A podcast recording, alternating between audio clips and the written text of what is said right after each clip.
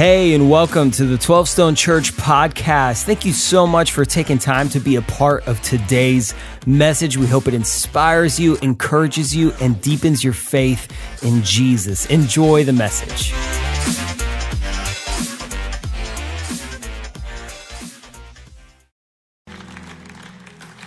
If you're not already seated here across the campuses at 12 Stone Home, go ahead and grab a seat. And that song is where we're going today. I'll get to that in a minute, but that song is the, is the guts of where we're headed today that we serve a God who's chasing us down. And he, he sent his son Jesus that loved us so much that he would take our place. And we're gonna get to that. And maybe today you're here, one of our campuses at 12 Stone Home, right here at Sugarloaf. Maybe you showed up today and you don't know it yet, but this today is going to be the day where you surrender your life to Jesus. And we're gonna, we're gonna talk about that today. But man, we're, we're starting in the middle of this series where we're walking through the Nicene Creed. For those of you who are like, the Nicene, what now? What's that?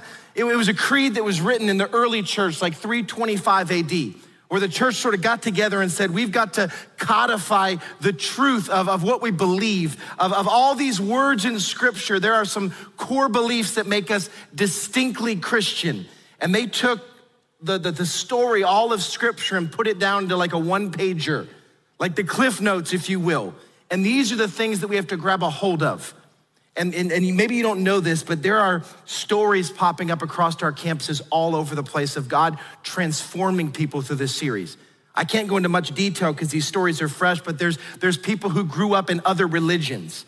That someone drug them to church and they've, they've they showed up on Easter and they, they've sat in every week of this series and, and the Holy Spirit's opening their eyes to who our God is. That He would send Jesus and they're understanding who Jesus is and their lives are being transformed unchurched and dechurched people who sort of gave up on God and said, Yeah, that's not for me. I grew up around the church. I know what that feels like. That's not me. And they sat inside this Nicene Creed series and they're understanding the real truth of who God actually is, and their lives are being transformed. We've heard from countless believers who've walked with God for weeks, months, years, decades that they said, I never knew the depth of what, what God actually did for me. See, that's our hope in this series is not to just make a, a more educated intellectual church, is to, is to actually help us understand the unchanging truths that you should be building your life on. See, and that's more important than ever in our culture because it feels like the tides of culture come in and out every 60 seconds or so. And it's like what used to be right is now wrong, and what used to be wrong is now right. And you go, how do I build a life in this?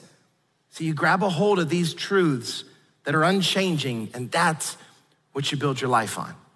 Now, just a side note, I want to thank you, church. We've had many people praying for Pastor Kevin. Maybe you didn't know this. He had COVID a couple weeks ago, and he's been fighting through that. And as of Friday, he's cleared from having to quarantine. He's back to himself. Thank you, God. Thank you for your prayer. Thanks for God's faithfulness. And technically, Pastor Kevin could have preached today, but, but he, he saw the topic. And he called me on Thursday, and he was all like, Jason, it's too hard. Will you do it? And I was like, Yep, Pastor Kevin. I'd be happy to. He never said that. I, am sorry, he's watching at home. Can I keep my job, please? See, you'll, you'll, you'll see here in a second. Here's, here's where we're headed today. Maybe you know why he's happy that I'm teaching today. Here's the topic. Here's the piece of the Nicene Creed we're going to be sitting inside of. He, that is Jesus, is to come with the same body and with the glory of the Father to judge the living and the dead. Of his kingdom, there is no end.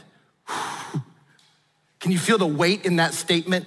Today, we're talking about the fact that God is judge and he's going to return to judge us. Just saying that, you can feel like the pin drop quiet in the room and across the campuses, I'm sure. Have you ever felt judged? I'm curious. Like maybe it was the first day of school. Have you ever felt judged? I remember going to second grade and like in first grade, uh, uh, Teenage Mutant Ninja Turtles were the rage. So I got the backpack and showed up to second grade with Teenage Mutant Ninja Turtles. Everyone switched to Mario. I was like, we're not doing the Teenage Mutant. Ninja. Okay, cool. And my parents like, not buying another backpack. I felt judged. Maybe, maybe you've been on a first date and you're like, you're waiting and she walks in and you're sitting across the table and you're like, she's judging me right now. Do I have food in my teeth? Did I dress right? Do I, my breath okay? You feel, you feel judged. Maybe the first day at a job and everyone's looking at you, the new guy, going, man, is this guy gonna pull his weight around here? You know where I always feel judged? I always feel judged when I go out to eat with a foodie. A foodie's like someone who's like, they love food. Like they're, they're into like, do you taste the, the embers of oak in that? what are you talking about? See, because what I do when I order, like if I get a cheeseburger, I order it with no setup, which means no tomato, no lettuce, no onions. If I want vegetables, I'll order vegetables. I separate business and pleasure. And they, the foodies always look at me and go, but you missed the texture of the shut up. I want ketchup and cheese. But I feel judged. Maybe, maybe you felt judged before. No one likes being judged. It's a bad feeling, right? Like it feels like they're looking down on you when you're judged. Judgment, like judging is almost like a curse word in our culture. If you notice that? Like, don't judge me. Like, this is a judgment free zone. You do you, I'll do me, don't judge me, I won't judge you. That's sort of how our culture works these days. But here's the problem what happens when your no judgment zone crashes into my no judgment zone and you hurt me or someone I love? Still, are we good with no judgment? How, how does that play out? See, have you ever felt like you were wronged or hurt by somebody? This is where the rubber starts to meet the road in this conversation. Have you ever felt like someone hurt you? Maybe they lied to you, cheated you, stole from you, talked behind your back. Have you ever felt that way? See, maybe, maybe you've heard my family's story from years ago. My parents were in a horrific car accident some 13 years ago. They were hit by a young kid that was driving incredibly recklessly. And several years after the accident, my mom eventually passed away from her injuries. And I was wronged. My family had been wronged. And this kid, after the accident, went on to get two more DUIs, another couple reckless driving tickets, and, and the DA was like, We're done. So they took him to trial for vehicular manslaughter. And I remember they asked me and my father to come in the courtroom to give a family impact statement. And so I remember walking into the courtroom and the weight of being in the courtroom and seeing the judge up on the bench. It's like, whew. and in that moment, I wanted justice. I wanted the judge to bring down justice because I had been harmed. And when you're harmed, what do you want? You want justice. Will the judge bring down a harsh judgment to make right what was wronged? And that, that, that feeling we have when we've been wronged, where we want justice, that's God given. Like that's the imago Dei, the image of God imprinted on all of us. Like that's a natural feeling. Let me ask you the second question Have you ever wronged somebody else? This is where it gets complicated. See, when I've been wronged, I want judgment. And when I wrong somebody else, I want mercy. Isn't it true? I remember the second time I was in a courtroom. I was in uh, Gainesville taking my wife and family out to dinner. And traffic in Gainesville is just a mess. Like the roads are small and nothing's thought out. It's crazy. Flowery Branch campus, you know what I'm talking about.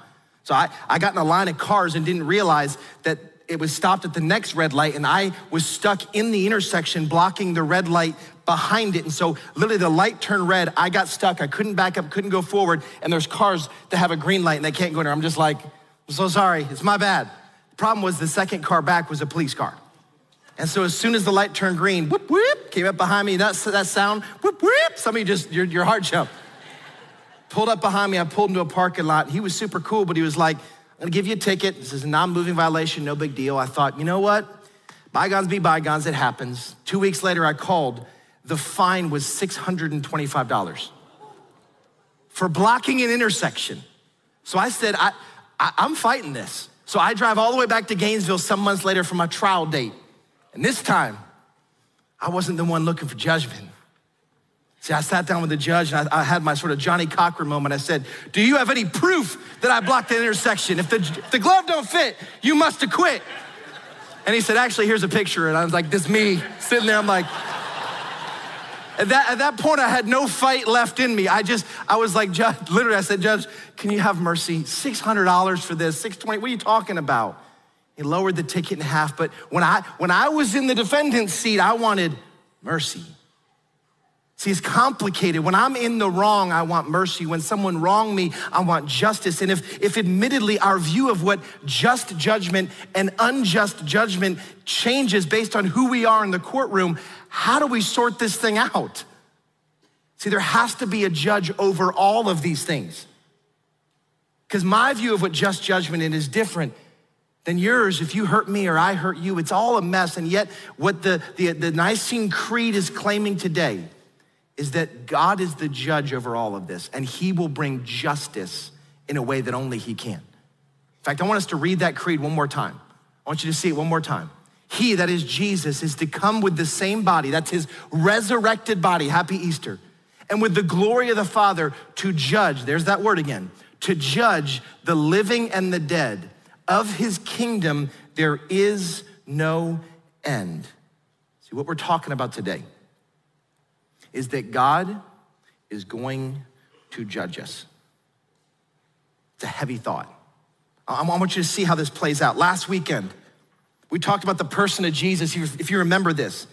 And what we talked about is that Jesus came down in human flesh and he walked the earth. And what did he do? He pulled up a chair with sinners.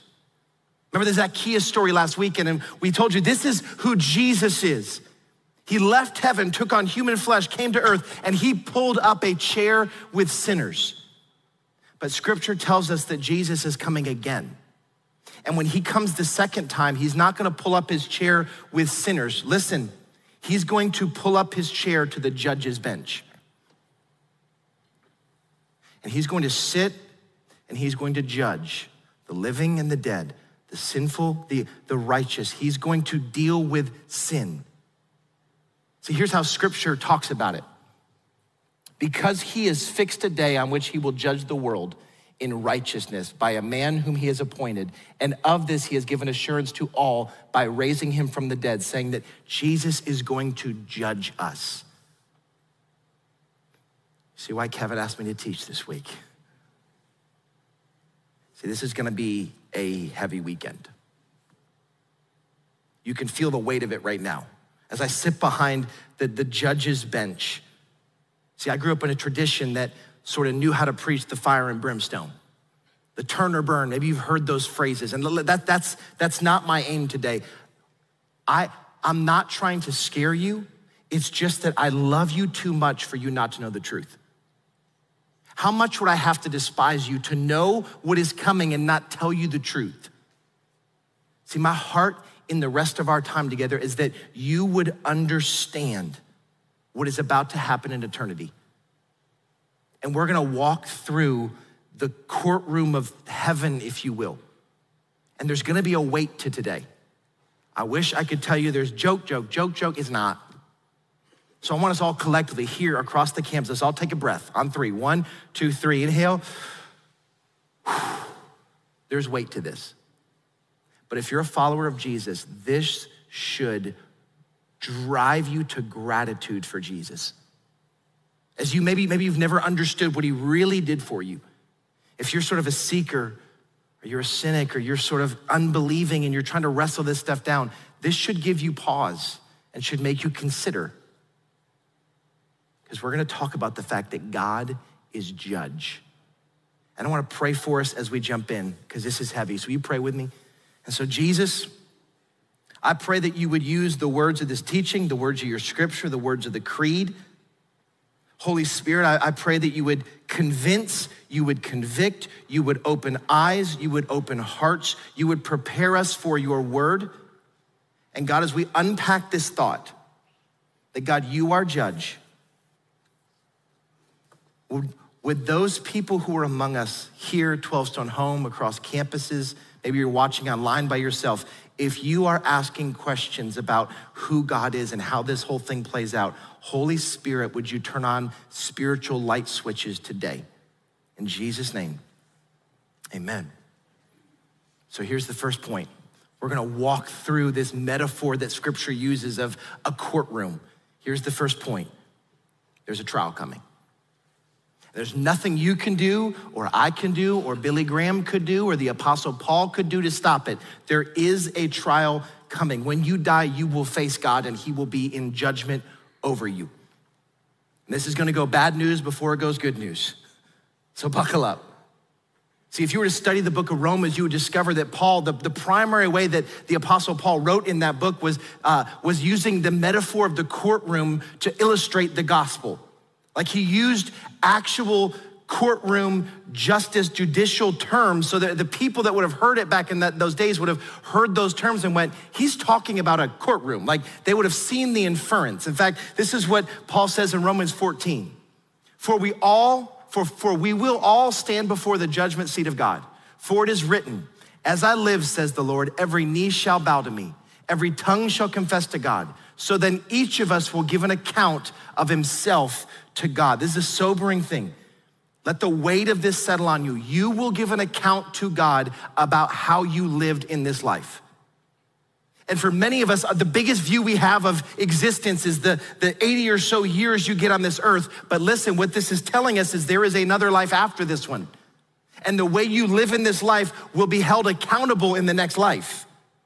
There's a trial coming. And you go, why does there have to be a trial. Like, what's this whole, why do we have to do this? Well, because evil action has to be dealt with.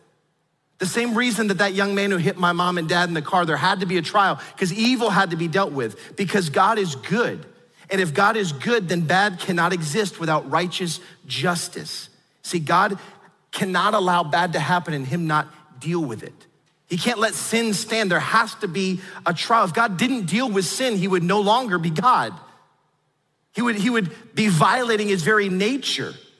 See, scripture is so clear that he planted the law, the Ten Commandments. He gave us the Ten Commandments and he said, listen, if you break these, there will be consequences. And if you've broken those, there has to be a trial because justice has to prevail. That's who God is, that's his very nature. So if there is a trial coming, you can't stop it. What's the next piece? Secondly, if there's a trial, then God is judge. That's what the Nicene Creed is claiming that God is the one officiating the trial. He will sit in the judge's bench and he will have the gavel in hand. And God is uniquely positioned to be the judge because God is the only one holy enough not to let injustice stand. God's the only one omniscient enough to know everything and that everyone has done, so no one can hide from this. God's the only one powerful enough to actually do what he promised. God is the only one impartial and fair enough so that there's no special treatment for anybody. We're all equal. We all equally face judgment. And yet we live in a time where we have set ourselves up as judge and God's character is on trial. Have you noticed that? Suddenly, in, in, this culture, we've, we've set ourselves as the judge and we're questioning how is God good? This is terrible. We're questioning the character of God. And the only thing that allows us to have hope is that the character of God never changes. It's why he can't change the rules at the end of the game. He can't move the end zone. He can't change how the score is kept because that is his very nature. See, on Judgment Day, God will decipher good from evil, holy from sinful, and he will be the impartial judge. Let me just pull aside for a second. This might be really good news for some of you because listen, it, if God is judge, that means you don't have to be.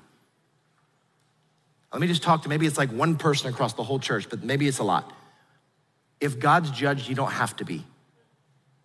And maybe there's things you're carrying that people hurt you and wounded you, and you don't know how to forgive because you don't see justice. And you're walking through this life going, How did they get away with that? How could they not have been punished for that? If God is judged, you don't have to be.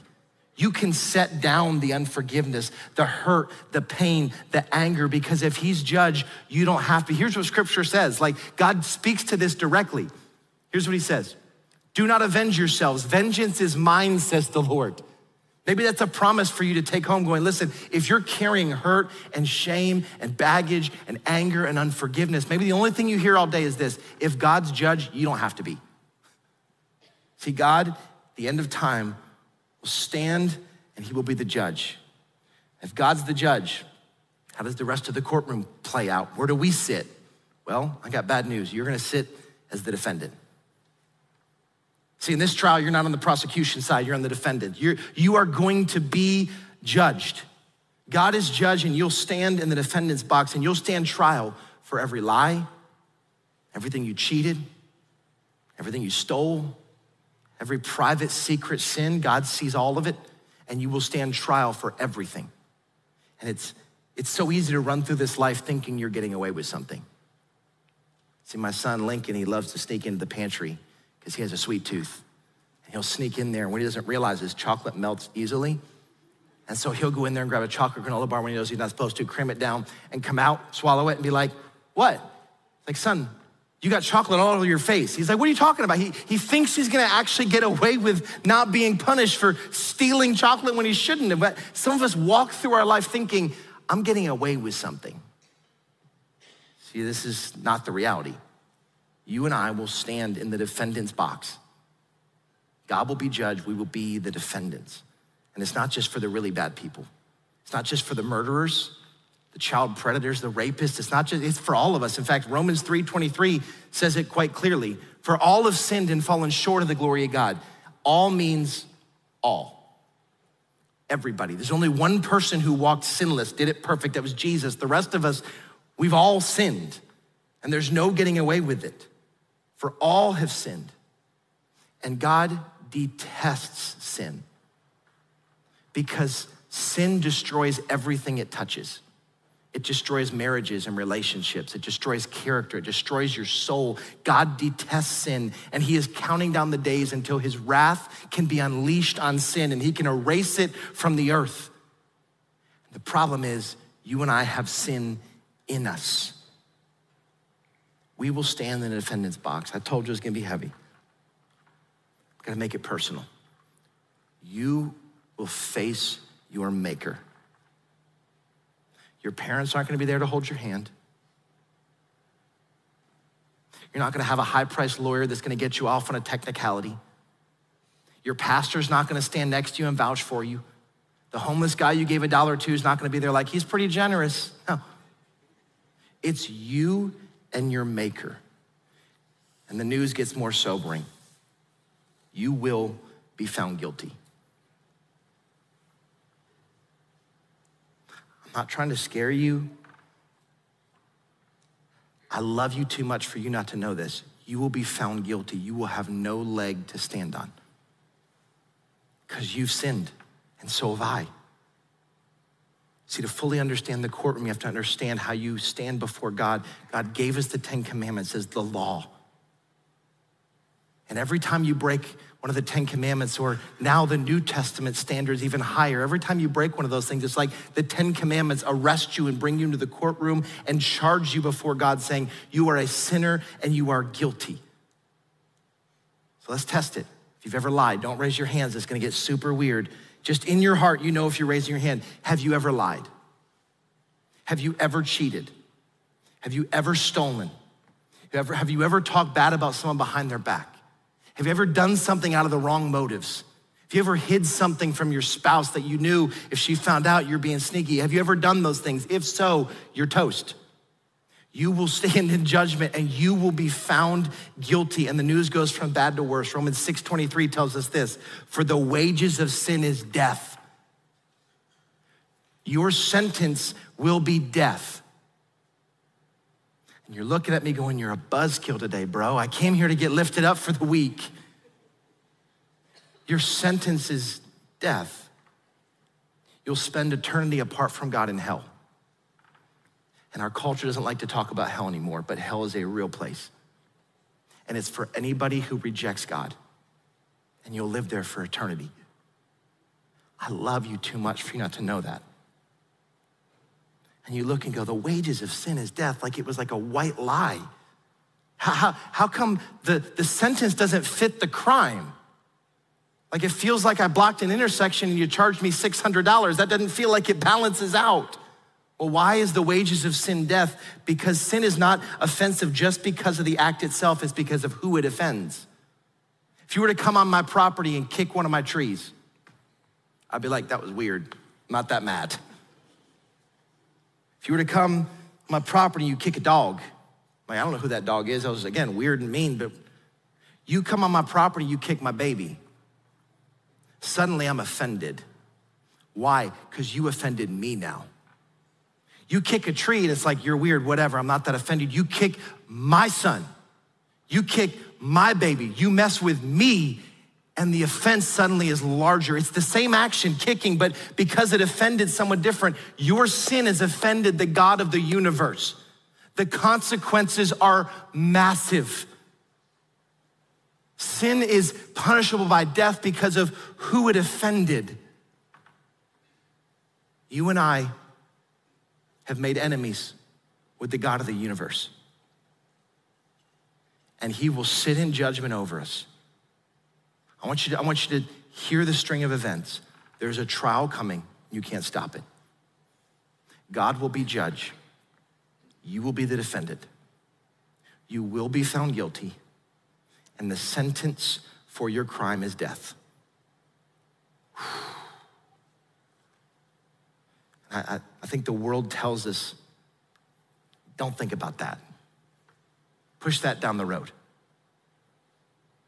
If you're honest, like if you're not a follower of Jesus, if, if I asked you and you could be honest, you'd probably say something like, I'll figure it out when I get to that moment. As if like, I didn't study for the test, I'll, I'll make some good guesses tomorrow and I'll pass the test somehow. Like somehow I'll get in that moment, I'll talk my way out of it, I'll ask for a second chance, I'll make promises. God, if you just let me do this, I promise. And I'm telling you, that's not how it works. It will be too late. See, it's a sobering reality. I'm not making this up. It's not a fairy tale. It's not folklore. It's not legend. This is as real as the chair you're sitting on. You will be judged. You will be found guilty. And the punishment for that is death eternally. But there's one more piece I want you to see. I want you to put yourself back in the courtroom. You stand in the courtroom of eternity. And God sits behind the desk, the judge's bench, if you will and you stand before him, and in that moment, I can assure you, you will fully understand that you deserve this. You will fully, in His holiness, in His presence, you will, you will not second guess why it's happening. You won't sit there going, I don't get it. In His presence, you will suddenly realize you deserve it. There's no confusion. Death is the just punishment. You will be declared guilty. And as God lifts the gavel to sentence you to death, I want you to see this. Jesus will step out from behind the judge's bench and he'll make his way to the defendant's box and he'll stand next to you in the defendant's box. And he'll say, God, I want to take the sentence for them. You've been found guilty. You deserve the wrath of God, and it's about to come down. And Jesus steps out from behind the judge's bench he steps in the defendant's box with you. He says, I want to take the sentence that they deserve. God, put it on me. See, God's wrath has to go somewhere against sin. God can allow sin and evil to stand. His wrath has to be poured out, and it will be poured out on you. Except Jesus steps in and says, I want to offer to take your sentence. See, that's the fifth thing you need to know about this trial is that Jesus offers to take your sentence. See, when you were guilty, when you had no leg to stand on, Jesus stepped in. In Romans 3:25, here's, here's what God says to us. God presented Christ as a sacrifice of atonement through the shedding of his blood. Jesus Christ is gonna atone for your sin. Here's what that means God didn't change the sentence, he changed who received the sentence. See, many of us think God, like, all right, I'll let him off easy this time. Okay, the sentence can be erased, no big deal. No, the sentence will be pronounced. It's just pronounced on Jesus instead of you. God can't lower his bar, lower his standard of holiness. God can't, God can't not pour his wrath out on the evil and the sin. He has to pour it out. And when God's wrath was gonna be poured out on you, it was poured out on Jesus instead. See, that's the good news of the gospel. For something to have good news, it has to start with bad news. And the bad news is that you will be guilty. The good news is Jesus offers to take your sentence. That's good news.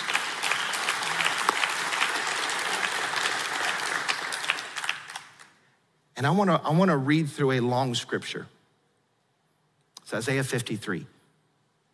Because I don't think sometimes we get the gravity of what Jesus did for us. Because on the cross, what you saw play out on the cross was your punishment. That was your sentence for your sin. God's wrath was poured out on Jesus, his own son, because he so wanted to make a way for you to come back to him that he would agree to let his son take the punishment you deserve and I deserve. See, God can't become less. God can't not judge. God can't let you off with a warning. God can't lower his standard. God can't lower his anger towards sin. Someone has to take it. And as we read Isaiah 53, what I'm reading is the punishment that you and I deserved. What I'm reading is an, is an account. This is a prophecy proclaiming what Jesus was going to do. And this is exactly what happened. If you're a believer, this is a moment that the Holy Spirit should stir up gratitude. Oh God, what you did for me. If you're a seeker, if you're a skeptic, if you're spiritually unresolved, you're trying to figure this out, this is what God did for you and his son Jesus. Here's Isaiah 53. But the fact is, it was our pains Jesus carried, our disfigurements, all the things wrong with us. We thought he brought it upon himself, that God was punishing him for his own failures, but it was our sins that did that to him that ripped and tore and crushed him, our sins. He took the punishment and that made us whole. Through his bruises, we get healed. We are all like sheep who've wandered off and gotten lost. We've all done our own thing, gone our own way, and God has piled all of our sins, everything we've done wrong, on him, on Jesus. He was beaten, he was tortured, but he didn't say a word. Like a lamb taken to be slaughtered, and like a sheep being sheared, he took it all in silence. Justice was miscarried and he was let off. And did anyone really know what was happening? He died without a thought for his own welfare, beaten bloody for the sins of my people. They buried him with the wicked, threw him in a grave with a rich man, even though he'd never heard a soul or said one word that wasn't true. He was perfect. Still, it's what God had in mind all along to crush Jesus with the pain. The plan was that he give himself as an offering for sin so that he'd see life come from it. Life, life, more life, more life today. And God's plan will deeply prosper through him. That is what Jesus did. That was our sentence.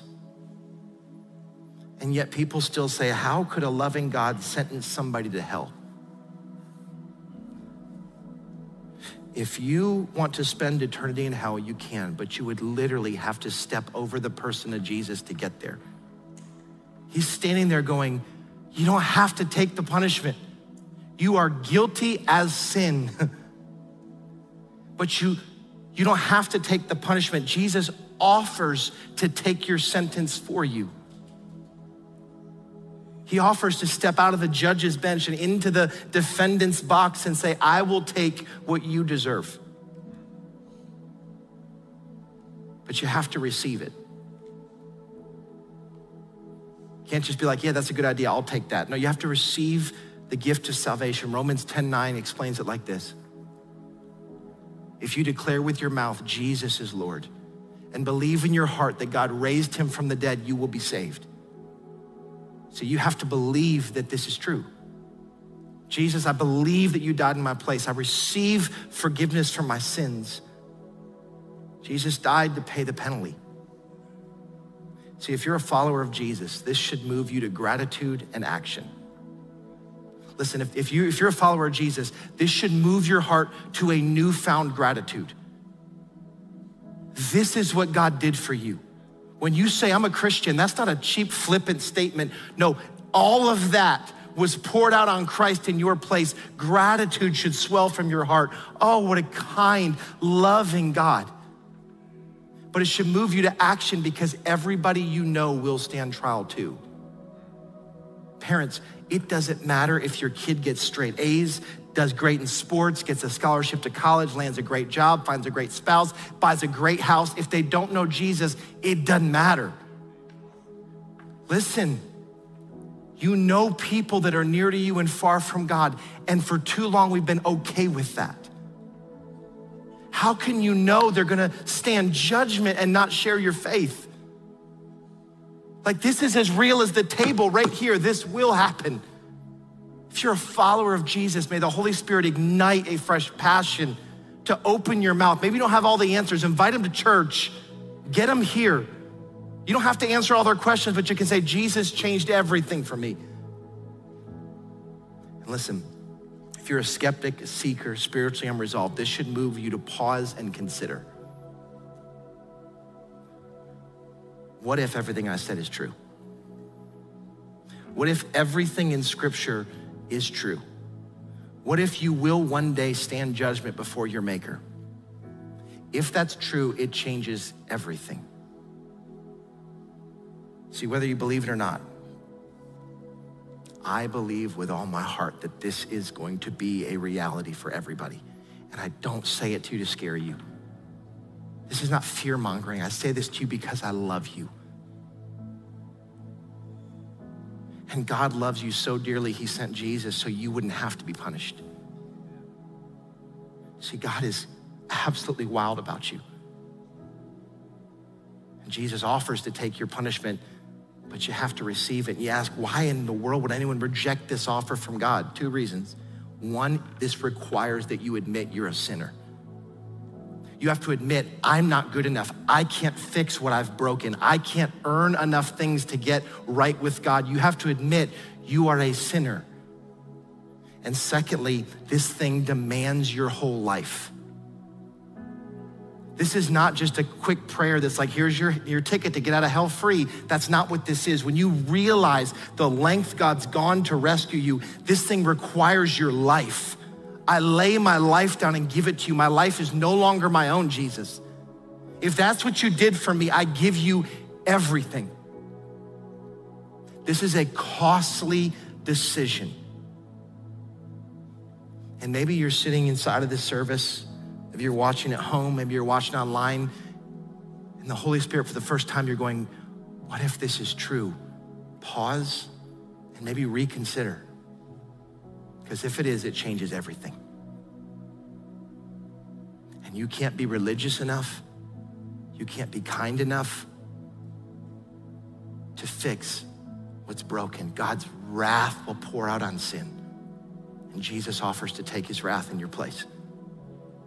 And if today you're sitting and you're going, I wanna, I wanna accept that offer. I wanna take the offer. I want Jesus to step into my, my def- defendant's box and, and I want him to say, yes, I'll give you, I'll give you forgiveness and I will take your punishment. Maybe your prayer would sound something like this. I'm gonna read it first.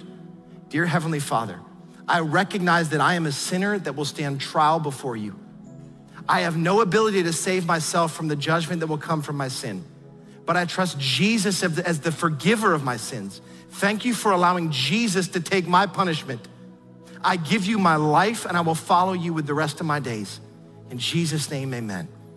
That, that prayer is not magic words. It's not like a magic spell that if you say it right, magic happens and suddenly you won't go to hell. This is a posture of the heart, a roadmap of what you're declaring to God. And here and across our campuses, I want to invite everybody to stand. If you're at 12 Stone Home, stand. If you're comfortable, and we're gonna offer this prayer out loud, all of us, because that's what family does. And if you're already a follower of Jesus, this is almost like a, a recommitting saying, Jesus, I recognize what you did. And I, st- I still stand by this prayer that I offered.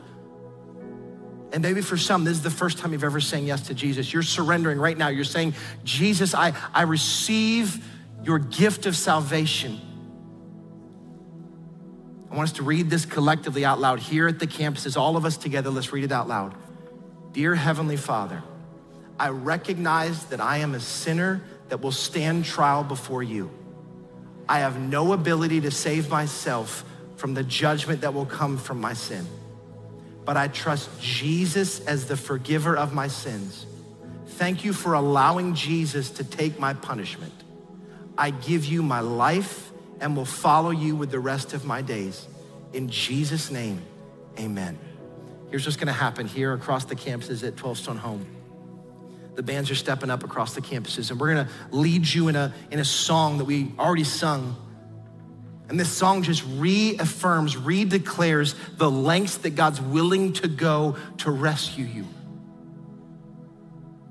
And maybe you'll sit inside of this song and, and you're not a follower of Jesus yet. You're spiritually unresolved. You're seeking. You're trying to figure this thing out. Maybe the Holy Spirit will just prompt your heart again to say, Listen, would you just give me your life and I will save yours in eternity?